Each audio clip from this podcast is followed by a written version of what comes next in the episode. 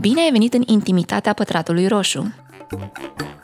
Mai ales adolescenții vin cu niște soluții foarte creative care nu sunt în manualele de psihologie și foarte adaptative. Se descurcă foarte bine cu ei și, repet, lucrurile alea nu sunt în manuale neapărat, dar ei au stat cu ei, s-au prins de ce mergi și au aplicat. Vocea pe care tocmai ai auzit-o este a Ioanei. Ea este psiholog clinician și lucrează cu adolescenți de ani de zile. Ea ne-a ajutat să înțelegem de ce platformele de social media precum TikTok s-au umplut de tineri care se autodiagnostichează și ce impact are de fapt acest fenomen asupra persoanelor care chiar suferă de disfuncționalități mentale. Ne-am găsit azi pentru un subiect cât de cât important: romantizarea bolilor sau afecțiunilor mentale pe rețele sociale. Ca să nu zicem TikTok, că acolo pare să fie această zonă zero în care oamenii discută de asta. Cum facem separarea între boli și afecțiuni mentale? Nu știu dacă mergem pe ideea de, ok, boli sau afecțiuni mentale, sau vorbim de diferența dintre trăsături de personalitate versus patologii întregi. Ideea e, ca să te gândești în linii mari, disfuncționalitatea. Eu pe asta aș merge. Adică cât de mult afectează ceea ce simte, ceea ce gândește, sau mai mult de atât, viața persoanei de zi cu zi. Asta ar fi diferența. Ajută să te gândești că e pe un spectru. Să spunem că pornim de la afecțiuni sau, nu știu, gânduri, lucruri mai light, instabilitatea afectivă pe care uneori o mai avem o mare parte dintre noi, până la lucruri mult mai intense care, nu știu, ne împiedică să mergem la job sau la liceu sau la școală și așa mai departe. Cred că așa te poți gândi pe spectru. Dat fiindcă ai zis că e un spectru, înseamnă că e o zonă light și o zonă extremă. Dacă ne gândim la intensitate, da, mergem din ce în ce mai intens. Ideea e că ajută să te gândești la intensitate și la context și o să vin eu cu un exemplu concret. Dacă avem anumite momente în care ne simțim mai triști pentru că se întâmplă ceva în viața noastră personală, chiar dacă se întâmplă ceva în viața noastră personală, tot mergem la job. Ok, dacă se întâmplă ceva micuț în viața noastră personală, ne certăm cu mama, ca adult să spunem, oare de ce mi-a venit în minte exemplul ăsta, și nu mergem 3 luni la job că ne-am certat cu mama, bineînțeles, ne-am și împăcat cu ea între timp, dar nu mergem că e prea intensă tristețea, atunci putem să ne punem niște semne de întrebare în ceea ce privește autoreglarea emoțională. Și atunci mă ajut eu, poate că, nu știu, trăsăturile acelea sunt prea intense, anumite trăsături de personalitate sau probleme de autoreglare. Să vedem și cu această romantizare a disfuncționalităților mentale. Din ce am observat până acum, sunt cumva 3 mai populare: depresia, anxietatea și bipolaritatea. Pe bipolaritate cel mai des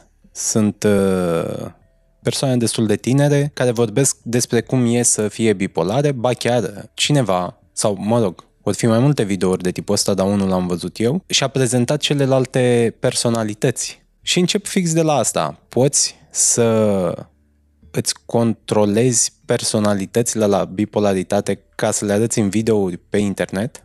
Treaba aia cu personalitățile poartă un alt nume și se numește tulburare de personalitate disociativă și e o dezbatere mare între psihiatri aici, nu e aria mea neapărat, dacă ea există pe bune sau nu. Vorbim de personalități multiple în termeni populari, iar bipolaritatea înseamnă că avem pe o perioadă de timp momente în care nu avem suficientă energie, avem ahedonia, abulie, cuvintele astea fancy, înseamnă că nu prea mai găsim energie și interes pentru lucrurile care ne plăceau, ne simțim foarte triști, avem gânduri negre sau dezadaptative și așa mai departe, și o perioadă în care avem enorm de multă energie, în care imaginea de sine e una grozavă, în care putem avea idei de grandoare. Deci sunt 2 lucruri diferite. Cred că ceea ce m-ai întrebat tu e că cineva arăta cum e să fie în faza aia mai tristă, să numim așa, ca să nu zic chiar depresivă, și cum e să fie în faza maniacală sau hipomaniacală.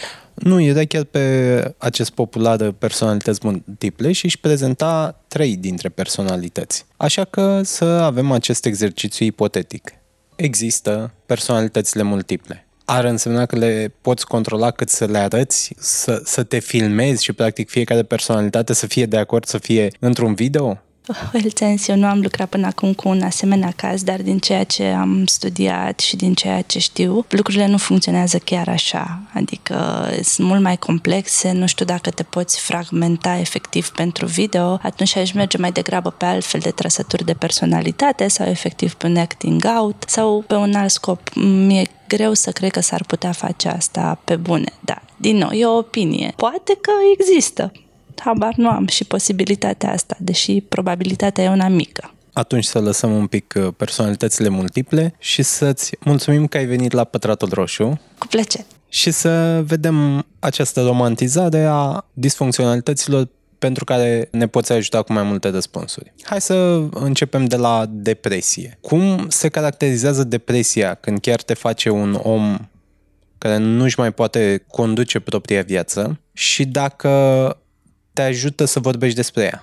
Sau dacă te ajută să vorbești despre dificultățile pe care le întâmpini către alții. Și în cazul ăsta este fix raportul de tribună. Ești pe internet și le spui altora prin ce faze treci. În primul rând, ideea asta de conștientizare a sănătății mentale sau a problemelor afective, din punctul meu de vedere, e una grozavă. De să vorbești despre lucrul ăsta și să normalizezi faptul că sunt persoane care se confruntă și cu genul ăsta de sănătate și că problemele astea sunt reale. Pentru că, nu știu, dacă stăm să ne gândim la bunicii noștri sau ei nu prea aveau depresie sau probabil că ați auzit și voi lucrul ăsta că ok, pe vremea noastră nu era ba, era da. Bă, nimeni nu vorbea, nimeni nu cerea ajutorul și se traducea prin diferite mecanisme de apărare. Deci pe de-o parte eu cred că da, ajută, dar depinde cum o prezinți, cui și care e scopul tău cu asta. Dacă este pe conștientizare și informare e total ok, dacă e pe altceva atunci, nu știu, nu m-aș pronunța să judec, dar eu merg pe conștientizare și pe informarea celorlalți oameni că ok, sunt persoane care au genul ăsta de nevoi. Și dacă e pe câștig de popularitate? După cum am zis, nu judec partea aceasta, poate că pot fi ambele, de ce ar trebui să fie sau, când poate fi și, pe de-o parte. Pe de alta, mi se pare că o dăm în extreme, nu aș merge nici în a romantiza, dar nici în a demoniza, nu știu care partea asta antitetică, ideea de tulburare mentală. Deci, pe de-o parte, nu știu, oamenii sunt mai informați, poate că scade frica în legătură cu oamenii care suferă de lucrurile astea. Pe de altă parte, și când suntem puțin triști, avem o zi, două sau o săptămână, nu așa grozavă, dacă generalizăm, nu putem spune că avem depresie, că m-ai întrebat la început cum stau lucrurile.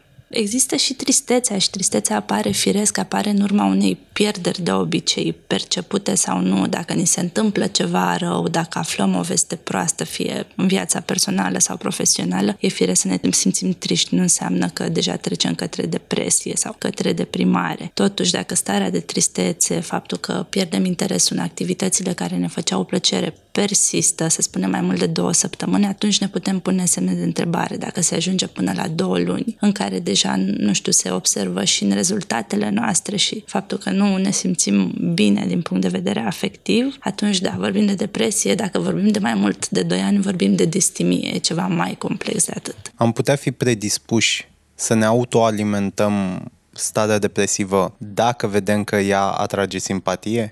Intră în contradicție cele 2 idei sau în momentul în care te bucuri de suportul celorlalți scade și din gravitatea depresiei? Când avem beneficii în urma unui comportament, tindem să repetăm comportamentul acela. Asta pot să spun în legătură cu prima parte. Nu știu dacă ajută. E terapie comportamentală și asta spune, se numește întărirea comportamentului. În același timp, dacă avem nevoie, de exemplu, să vorbim sau să ne conectăm emoțional, să fim incluși social, să ne afiliem și spunem, măi, uite, eu sunt trist, am gândurile astea astăzi, vorbește cu mine, atunci, da, e firesc să ne simțim mai bine, că suntem ființe sociale. Dar, repet, ele se intersectează la un moment dat destul de mult, adică nu se exclud una pe cealaltă. Putem să atragem simpatie, să vrem să facem asta mai des și putem să ne simțim și mai bine în același timp. Totuși, dacă lucrul ăsta persistă și devine un cerc, să spunem, vicios, prin care, ok, spunem că ne simțim deprimați, că asta auzim deseori, sau anxioși, că și cu anxietatea, când suntem îngrijorați, acum suntem anxioși, gata, și primim atenție de la ceilalți tot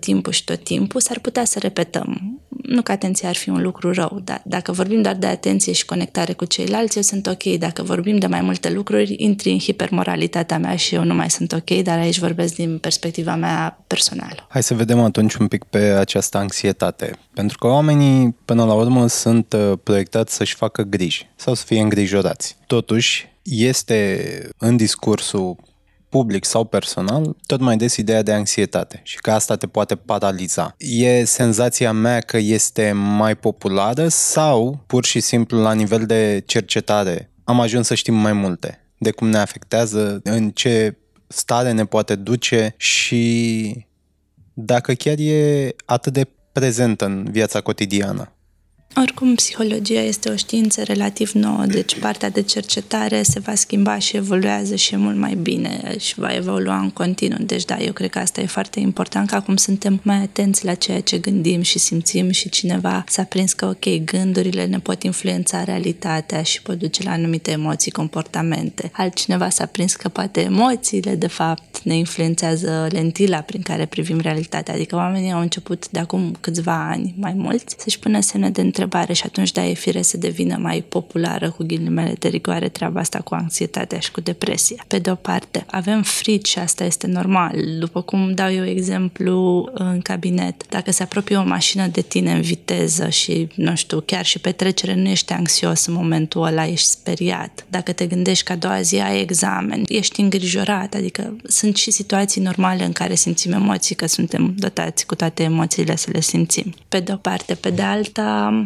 Da, cred că de multe ori ideea asta sau eticheta de anxietate e folosită nu neapărat în contextul potrivit, pentru că oamenii au auzit despre ea și atunci, ok, au preluat-o fără să înțeleagă ce presupune. Anxietatea, dacă mergem și, nu știu, mergem chiar și la atacuri de panică, pot duce la un grad foarte mare de disfuncționalitate. Sunt persoane care, nu știu, nu ies din casă, au agorafobie, despre ce vorbim mai, că, din nou, depinde mult de intensitate și de context. Dacă stăm numai în mintea noastră și facem overthinking, și tot gândim și supraanalizăm 2-3 ore înainte de a spăla o cană de cafea, că poate ce se va întâmpla, dacă cum va fi apa, da, am mai făcut asta, dacă o să scap cana, dacă. Acestea sunt niște if-uri, niște credințe. Atunci nu ne ajută. Aia e un pic de anxietate, însă dacă te gândești înainte de un examen, băi, pot să-l pic, e îngrijorare, că poți să-l pici.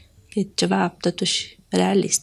Ai exprimat o idee pe care am găsit-o cumva în TikTok, că tot vorbeam despre el și cumva de la el aș pornit această discuție. Cu cât stai mai mult pe TikTok, algoritmul îți va oferi ceea ce cauți. De aici apare și această poveste cu autodiagnosticarea și căutarea acelei etichete pentru problema pe care se presupune că o ai. Din ce am observat, au fost cazuri în care tineri, adolescenți de fapt, adolescenți de altfel cu care lucrezi și tu, au urmărit același conținut la nesfârșit pentru că algoritmul și-a făcut treaba și au ajuns să dezvolte ticuri pentru că au văzut numai conținut despre persoane care aveau Tourette sau care considerau că au Tourette sau persoane care povesteau că au OCD sau credeau că au OCD și tot așa mai departe. Cât de mult te poate influența referitor și la ce ziceai tu cu gândurile astea pe care le ai și poate nu sunt ale tale, cât de mult te poate influența social media, mai ales când ai un algoritm atât de bun, ca adolescent? Pe de parte, adolescența e o perioadă în care, eu zic că începe căutarea identității, nu știu dacă se termină realmente vreodată, și atunci există conceptul ăsta de identitate difuză și ne tot întrebăm, ok, dar cine sunt eu, ce fac, de ce mă manifest așa? Ei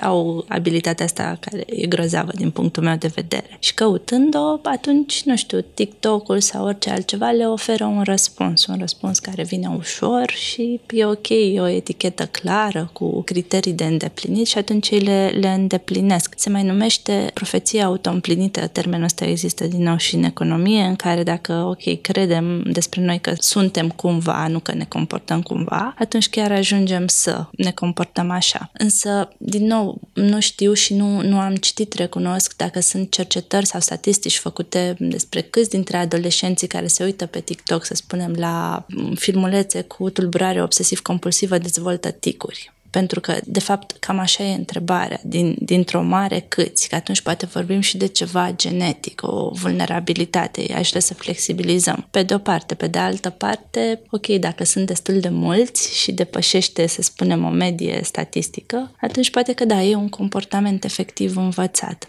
Da, din nou, poți învăța un comportament, poți învăța câteva criterii de diagnostic, dar trăsăturile și o întreagă tulburare e destul de greu să o înveți și să o trăiești efectiv. De asta eu îmi pun semne de întrebare multe. Și atunci ce părere ai despre acest trend de autodiagnosticare de pe TikTok, unde persoane care susțin sau chiar spun din start că sunt autodiagnosticate, povestesc că dacă ai X comportamente, înseamnă că ai borderline, că și asta este de altfel o tulburare de personalitate destul de în trend pe TikTok, cu miliarde de vizualizări pe anumite hashtag-uri specifice. În primul rând, m-aș gândi și mi se pare foarte, foarte important de ce face persoana lucrul respectiv, care sunt motivele motivele pentru care persoana face lucrul respectiv, care e nevoia din spate și înainte de a spune și altora, poate că ajută și o părere specializată, adică dacă ai semne de întrebare și dacă ai din nou lucruri care îți provoacă distres în viața de zi cu zi, atunci de asta există specialiști în domeniul sănătății mentale, de asta există psihiatrii care au muncit și muncesc destul de mulți ani ca să poată să înțeleagă puțin modul de a funcționa așa al minții, să spunem. Și atunci, ideea e că înainte să spui toate lucrurile acelea, cred că ar ajuta să ceri ajutor specializat. Doar că aici mai intrăm în cealaltă capcană, că poate nu-ți permiți să ceri ajutor specializat. Unde te duci? Cu cine ai putea să vorbești? Atâta vreme cât ești asigurat și ai un medic de familie, prin casa de asigurări, ajutorul specializat este gratuit. Vorbim de mers la psihiatru, inclusiv terapie pentru adolescenți, de exemplu, bilunar este gratuit sau poate fi cu o plată, în sensul în care plata e mai mică, acoperită de părinți, și pentru adulți, cred că bilunarii pot merge gratuit. Deci cu puțin efort, partea aceasta s-ar putea rezolva. Acum, dacă vorbim de persoane care nu au asigurare medicală, acolo lucrurile se complică puțin. Dar cu asigurare, cred că și adolescenții fiind elevi, într-o mare parte, au, din câte știu. Cineva a întrebat cum putem să nu cădem în plasa red flag-urilor prezentate pe TikTok. De exemplu, răspunde greu și asta înseamnă că se încadrează în nu știu ce tulburare. Suntem făcuți ca să creăm cauzalități pe de-o parte. Eu pot să te convin că, nu știu, peretele din spatele tău este alb pentru că a fost un motiv anume și putem să creăm împreună o grămadă de motive pentru care el este alb și tavanul este negru. E ok, ne ajută să ne stabilizăm ideea asta că lucrurile au sens, e un mecanism și de apărare și tocmai de asta cred că oamenii fac asta pe TikTok. Ce ar ajuta e întotdeauna să ne punem întrebarea, ok, dar persoana asta de unde știe? Sau să gândesc critic, sau să caut niște statistici, sau, nu știu, Google Scholar sau orice altceva, să văd ok, dacă persoana asta a gândit așa, au mai fost alte câteva sute sau cel puțin 10 de persoane care gândesc asta, oare asta este o trăsătură sau e o experiență personală? Dar din nou, e nevoie de gândire critică, din câte am citit ultima dată, într-un mod sau altul a început să se practice în școli și cred că să se predea și cred că asta e singurul lucru care îmi vine în minte. Dar din experiența în cabinet cu adolescenții, cum se raportează la social media și la ce găsesc acolo? Eu cred că am fost mai norocasă pe partea asta, într-adevăr. Uneori veneau cu o listă prin care se autodiagnosticau și era o listă destul de mare. Aveau argumente pertinente pentru lista respectivă, însă și gândeau critic, adică tocmai de asta au și ajuns la specialist, pentru că și-au dat seama, ok, ar putea să fie, nu au venit cu certitudini cei mai mulți și au venit să întrebe, ar putea, este, nu este, am temerea asta, hai să vedem ce facem cu ea și mi se pare un mod sănătos de a vedea lucrurile. Nu i-am întrebat să văd dacă au TikTok sau dacă postează pentru ceilalți adolescenți, dar oricum am destul de multă încredere în ei că, repet, ei chiar gândesc critic într-o mare parte, cei care au cerut ajutor și mă bucură și fac și mental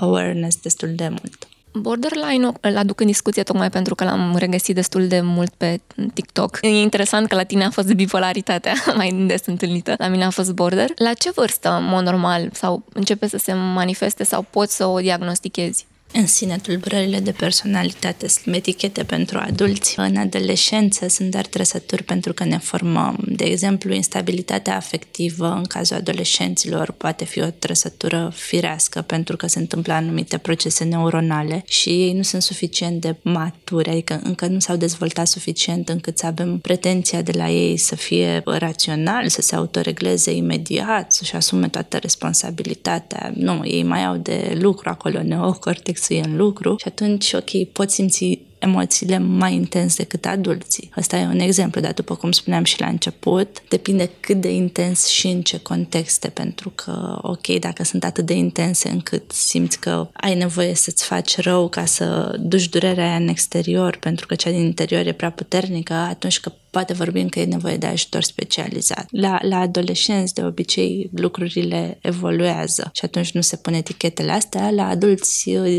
da, se pun și tinere, adulți. E interesant asta cu etichetele, pentru că mi-am adus aminte de episodul nostru cu Mihai Bran, psihiatru de altfel, care menționa că, în mod normal, în clinică eviți să pui această etichetă de border, că mai degrabă mergi pe zona de depresie și culmea e că acum, cu tot awareness-ul ăsta pe, cum ați spus voi, disfuncționalități mentale, ok, trebuie să înregistrez această informație. E din ce în ce mai folosită eticheta asta, cu lejeritate și chiar de multe persoane care poate nu o au. Din nou, ajută să ne întrebăm, ok, ce stă în spate, care sunt motivele, care e nevoia de fapt, că poate e o nevoie de a merge în terapie, poate e o nevoie de a primi ajutor specializat, poate e o nevoie să învețe să-și autoregleze emoțiile, pot fi o grămadă de nevoi. Și își găsesc parțial identitatea și oarecum și o siguranță că știu ce se întâmplă cu ei. E important pentru unii oameni și unii adolescenți să știe din ce punct pornesc, unde sunt acum. Și cred că ăsta e răspunsul pe care îl găsesc temporar. Ca de fiecare dată când vorbim de ceva mai puțin populară în societate, cum e cazul acum cu disfuncționalitățile mentale, există și perioada aia de adopție rapidă. Și noi, aș zice, suntem în punctul ăsta în care toată lumea interesată vrea să vorbească despre asta și vrea să explice altora sau să vadă ce explicații au alții. Și evident, tu poți menționa foarte multe surse academice, dar realitatea e că nimănui nu-i pasă de ele, cel puțin când ești adolescent sau când abia începi să înțelegi cam cum sunt aceste disfuncționalități. Să luăm perioada asta ca o perioadă destul de limitată ca timp, în care oamenii pur și simplu află că există depresie, anxietate și că, iată, se caracterizează așa și așa și așa. Dar când ei vor ajunge să sufere de așa ceva, dacă vor ajunge, probabil va fi diferit față de ce au văzut ei acum 2 ani într-un video pe internet. E doar o perioadă de adopție, o perioadă în care ne familiarizăm cu toate conceptele astea, cu toate greșelile implicite familiarizării? Poate fi. Acum, dacă aș putea să vă viitorul ți-aș da un răspuns concret la asta și unul cert, poate fi, însă în același timp, atenție mare, rare ori am văzut copii care să vină la psihoterapie ca hobby sau de drag, adică le e greu. Probabil că tristețea pe care o simți ca adolescent sau angoasa aia existențială clasică poate fi gestionabilă dacă, nu știu, ca adult treci prin niște pierderi sau evenimente de viață, atunci tristețea aceea poate fi mult mai intensă, se poate transforma în altceva, dar nu o neagă pe prima neapărat. Ceea ce simt ei este valid, chiar dacă sunt motive mici, chiar dacă, nu știu, am mai observat că este și lucrul ăsta de familie, foarte mulți mămiți tind să observe greșelile pe care le-au făcut părinții în parenting, ceea ce e ok, dar în același timp mai mult sau mai puțin nu-și asumă responsabilitatea vindecării. Când vorbim de adolescență e firesc, că multă responsabilitate nu ajută, dar dacă vorbim de adulți, atunci, nu știu, ține și de ei.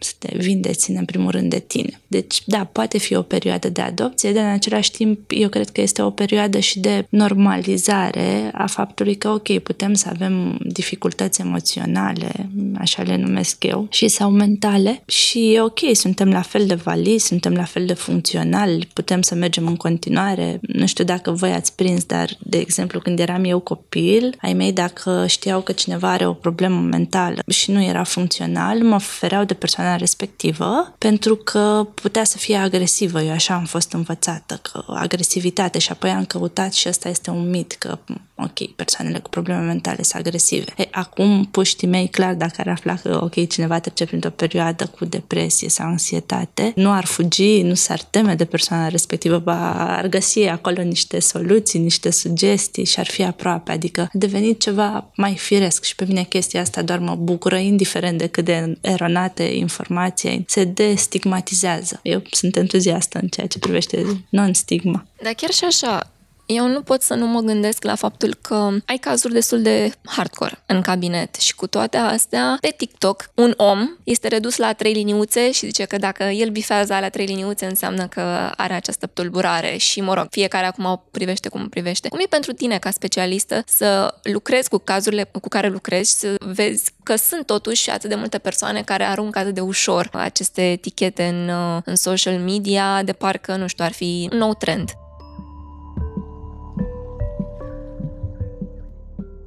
Acum, din nou, ca specialist, a spune că oamenii fac lucruri pentru că au anumite nevoi, au anumite obiective și asta e, doar le fac și atât. Nu judec, nu intervin, ok, mă uit în exterior, dacă chiar au tendințe sau chiar dacă tendințele acelea nu sunt atât de puternice și se gestionează, sunt super funcțional foarte bine, că depun efort. Dacă nu, din nou, ca specialist, nu am o părere despre asta. Personal, nu știu dacă se, cum spuneți voi, capitalizează sau monetizează sau cum e lucrul ăsta, nu rezonez deloc. loc, dar e o părere personală. E o suferință groaznică, oamenii care se confruntă cu tulburările acestea depun foarte mult efort, uneori sunt 4-5 ani de terapie de grup, adică duc enorm de multă energie și timp din viața lor ca să fie funcționali și e dureros. Da, din nou, asta este părerea mea mai degrabă personală. În completarea discuției de mai devreme despre pur și simplu o perioadă de familiarizare cu subiectul, avem și o întrebare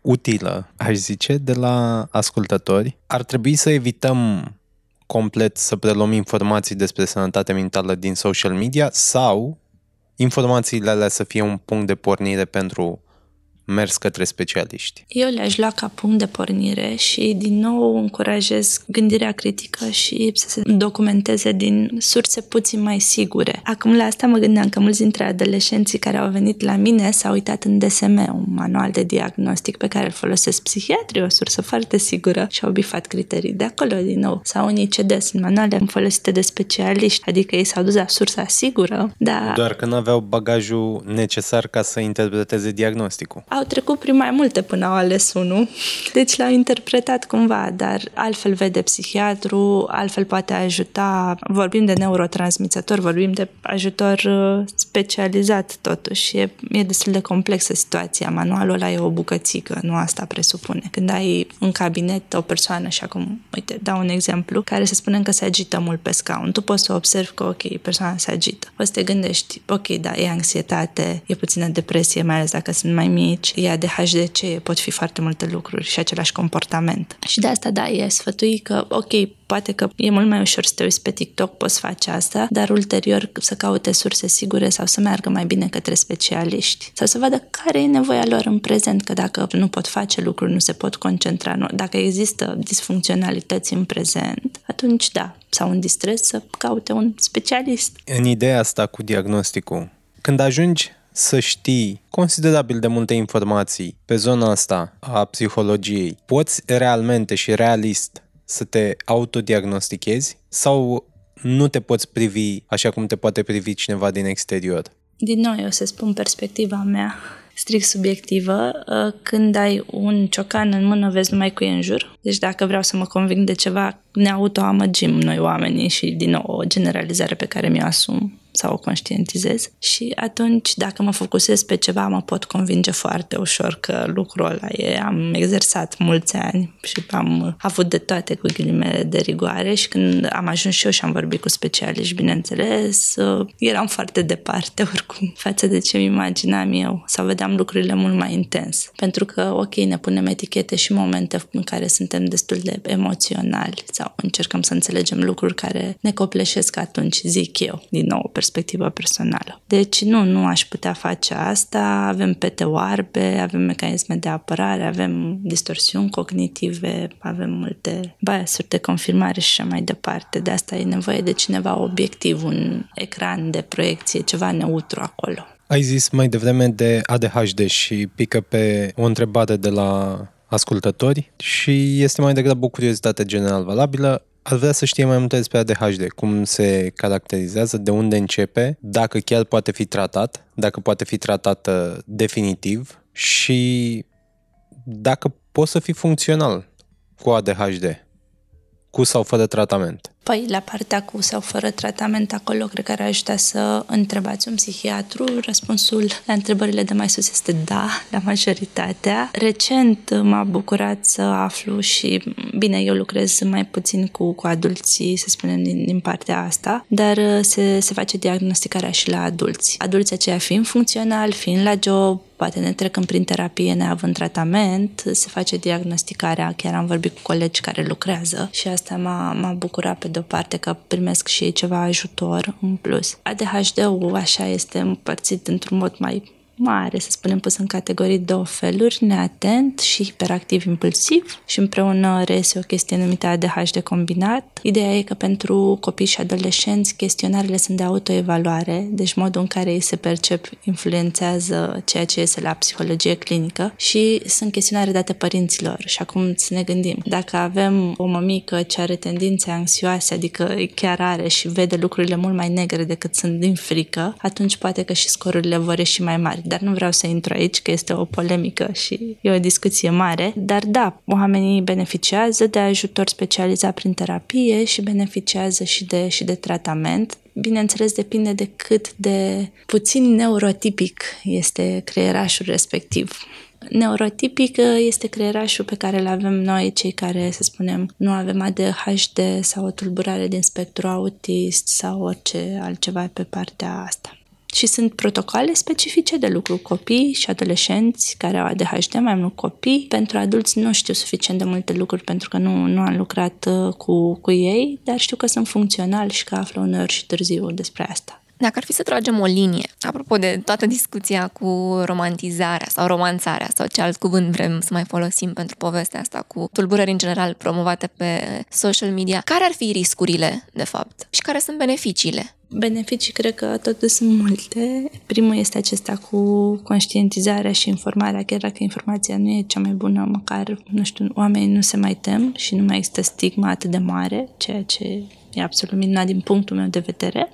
Riscurile ar fi să fie învățate sau preluate niște mecanisme de coping, de a face față, care nu sunt chiar adaptative, adică, ok, nu stăm cu furia sau cu tristețea, ci ajungem să facem orice altceva cu ea, pentru că vedem că alte persoane își fac rău, facem și noi asta. Deși am putea să stăm cu distresul și să ne creștem toleranța aia la emoția neplăcută. Sau orice altfel de mecanism de apărare, găsim un joc de flow când nu mai putem, chiar dacă evitarea experiențială nu e bună, dar găsim un joc și stăm acolo și inspirăm adânc până când ne acomodăm cu furia și o lăsăm să treacă un pic prin corp. Și tot felul de idei de genul poate că nu sunt văzute pentru că sunt văzute altele. Și mie asta mi se pare un risc mare, pentru că, nu știu cum sunt promovate mecanismele de apărare pe TikTok, dar din câte știu, uneori și în cazul border, e autovătămare și autovătămare prin diferite modalități și atunci trezește uneori idei. Din nou, nu zic că suferința nu ar fi neapărat validă de la care se pleacă, dar în loc să ieșim, să alergăm un pic sau să ne obosim cumva, ajungem să facem altceva, ca tăiat sau ars cu țigara sau, în fine, nu vreau să trezesc și alte idei. Noi am tot discutat despre asta, referitor la o întrebare primită de la un ascultător cu de ce te-ai preface că ai borderline, însă aș duce mai departe. Să zicem că ești genul de personaj care vede că are foarte multă atenție pe TikTok pentru că a promovat că are genul ăsta de tulburare și s-a autodiagnosticat, n-a fost la un specialist. Până când poți să te prefaci? Păi acum depinde mult cum funcționează platforma sau cum îi spune. Poți să faci filmulețe endless. Oricum, fiecare tulburare de personalitate e împărțită în subtipuri, deci nu există doar un tip de border, din nou, nici nu-mi place eticheta asta, în fine, și sunt mai multe și atunci poate găsi resurse infinite dacă se străduiește și în plus poate găsi exemple concrete din multe părți, adică depinde câtă energie are persoana respectivă și cât timp. Dacă face filmulețele cu scopul ăsta, atunci poate să ducă pe termen lung, dar în viața de zi cu zi nu cred că merge chiar așa. Ce părere ai despre, sau dacă ai întâlnit de fapt în cabinet, ideea asta că nu am vrut eu să fac X lucru fiind de fapt ceva negativ, ci tulburarea mea m-a împins să fac treaba asta sau din cauza ei fac treaba asta. Că am mai auzit din păcate și acest discurs în care un diagnostic, să zicem chiar pe bune, este folosit ca scuză pentru un comportament nesănătos, ca să nu zicem toxic. Întrebarea ta mă duce cu gândul la o paralelă. În parenting, părinții au început să valideze unii dintre ei tot și validează toate emoțiile copilului, iar copiii au anumite beneficii. Unele emoții sunt foarte intense și sunt pe bune și atunci stai cu copilul și îl treci prin emoție și nu-l invalidezi, dar altele sunt strict ca să obțină anumite beneficii și atunci e ok să fii ferm și să spui, hei, ce se întâmplă aici de fapt? Ca ei să înțeleagă că există limite. Uneori copiii plâng ca să primească lucruri. Au învățat că dacă ei plâng, vor primi ceea ce vor ei, când vor ei, în momentul respectiv. Și atunci nu învață nici toleranță la frustrare, nu învață nici să amâne, nu învață multe lucruri și învață că, ok, eu dacă plâng și bat cu piciorul în masă, ceilalți vor face ceea ce vreau eu. Și atunci ar ajuta fermitatea când nu e nu. Bineînțeles, dacă nu vorbim de lucruri vitale, apă, mâncare și mai departe, vorbim de jucărie sau orice altceva. Dar părinții au ajuns, dacă, ok, copilul plânge și e în distres, atunci îi dăm tot ce vrea el ca să nu mai plângă și iarăși hiperprotecția nu ajută. Că e ok să și plângă la un moment dat, dar să fim alături de el, să nu pară că nu-l vedem, să-i vedem totuși suferința, da, să nu îi oferim lucruri. Și revenind la asta m-a dus pe mine cu gândul întrebarea ta. Ok, există o paralelă, adică uneori unele emoții și trăsături sunt pe bune, alteori nu. Da, din nou nu vreau să invalidez nici perspectiva omului care, dacă înțeleg eu bine, disimulează, nu? Că acolo mergea întrebarea. Nu știu dacă disimulează, ci dă vina pe ce problemă are pentru un comportament urât față de alte persoane. Eu, nu știu, am fost agresivă cu tine, am fost așa nu pentru că am ceva cu tine, ci din cauza problemei mele, că eu am această tulburare care mă face să fiu așa cu oamenii. Mai adaug eu aici. Oameni care folosesc anxietatea ca să nu-și îndeplinească anumite obligații, oameni care își folosesc depresia ca să facă același lucru, ca să se izoleze, ca să revină după câteva zile, după o săptămână și să spună n-am putut să fac aia, n-am mai zis nimic, pentru că depresie. Cred că întrebarea a pornit de la Dana gândindu-se la borderline, că în general acolo e ușor să muți vina pe ceea ce în aparență ai sau în urma autodiagnosticării. Eu adaug asta cu anxietatea, cu depresia, poate și niște burnout. Oameni care zic că burnout și atunci de ce s-ar mai ocupa de anumite lucruri, că oricum n-au energie. Cumva în zona asta, unde tot felul de disfuncționalități preiau bagajul responsabilității personale. Aici îmi amintesc de un lucru pe care l-am auzit la formarea la care sunt în prezent, că nu sunt ceilalți răspunzători pentru emoțiile noastre, ceea ce e foarte discutabil, din nou, dacă mergem și lovim pe cineva, ok. Atunci e clar că dacă persoana se apără sau plânge sau suntem răspunzători. Dar ca adulți ne asumăm responsabilitatea. Dacă vorbim și mă gândesc acum, de exemplu, de BPD, am persoane în cabinet care au momente de impulsivitate foarte puternice și nu mai văd. Adică se pune o pată roșie în jur și își amintesc după, dar e foarte interesant că facem tot ce putem și ei încearcă să facă tot ceea ce pot ca să-i protejeze pe cei din jur, ca să nu strice relațiile. Adică încercăm să luăm niște măsuri cât se poate, astfel încât ceilalți să fie protejați de momentele acelea. În rest, la partea cu ok, depresie și anxietate, dacă ele chiar există și oamenii chiar trec prin perioade dificile, sunt mecanisme de coping astfel încât ei să poată relua, să fie cât mai funcțional, că ăsta este scopul, de asta există terapie. Dacă ei chiar nu sunt funcționali, atunci ajută terapia și ajută ca ei să înceapă să se autoregleze mai bine. Deci, oricum ar fi, dacă ei sunt la un loc de muncă, sunt anumite așteptări la locul de muncă, este o responsabilitate, sunt lucruri de îndeplinit. Dacă vorbim de o persoană neurotipică, dacă vorbim de ADHD sau asta, atunci angajatorul ar trebui să se gândească cum să facă mediul de lucru mai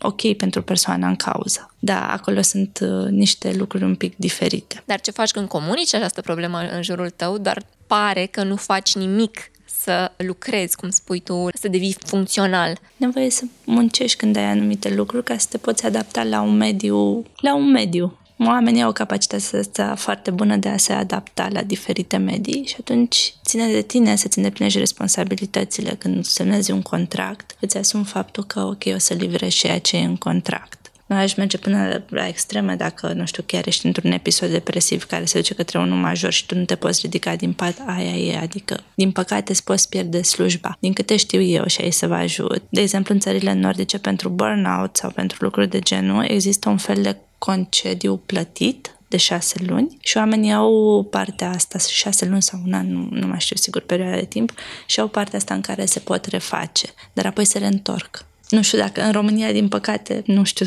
cum funcționează concediul pe partea asta, că un psihiatru ar fi de ajutor aici, dar nu știu dacă au neapărat plătite. Da, aia e ideea, ți-ai o perioadă, lucrezi la tine, te reîntorci, ești funcțional cât se poate. Dar în contextul în care primești diagnosticul de la un specialist. Uh-huh, da. Noi suntem noi și, după cum le zic unor oameni dragi mie, practic avem multe părți, să zicem, e o planetă din universul nostru, partea aceea, pe de-o parte. Pe de altă parte, persoanele care chiar trec prin dificultăți învață module de abilități interpersonale sau în terapii, chiar terapiile de lungă durată, involuntar prin relația terapeutică, îți ating și lucrurile astea de abilități interpersonale. Ca atare, ceilalți nu au într-adevăr datoria asta de a accepta. Plus că pe lângă, să zicem, autoreglarea emoțională sau, ok, orice altă problemă ar întâmpina persoana, poate că există ceva nespus în terapii, se numește beneficiul bolii, Și uneori când întreținem noi cei din exterior beneficiul acela, nu ajutăm nici persoana. Deci e de reținut lucrul ăsta. Dacă folosește o tulburare ca scuză și noi îi spunem ok, te păsuim o dată, de două, de trei ori, atunci ar putea să nu ajute realmente pe termen lung. Cum ne apropiem de final, eu mai am o curiozitate dincolo de vârstele oamenilor despre care discutăm sau la care ne raportăm. Am o curiozitate despre domeniul psihologiei. Cum ar trebui să ia psihologia oamenii obișnuiți, care ajunge să profite de pe urma cunoștințelor psihologiei? Să o ia ca soluția perfectă sau o soluție perfectibilă?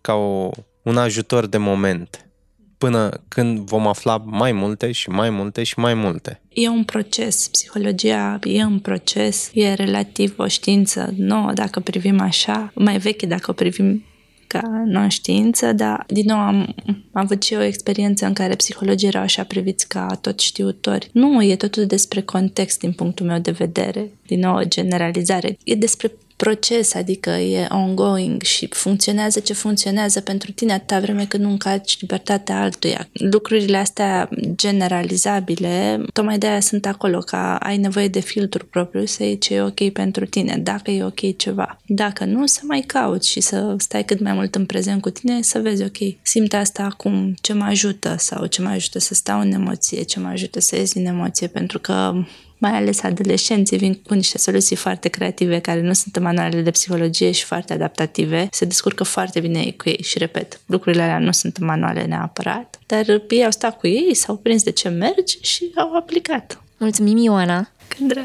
Pentru toate informațiile oferite în acest episod și sperăm ca persoanele care stau prea mult pe TikTok, știu cum e, am fost acolo, să aibă acest moment în care se opresc când văd un TikTok din ăsta în sfera terapiei și să-și pună o întrebare simplă. Cu ce scop a făcut omul ăsta TikTok-ul la care mă uit acum? Sau cu ce scop mă uit eu la TikTok-ul ăsta? Perfect!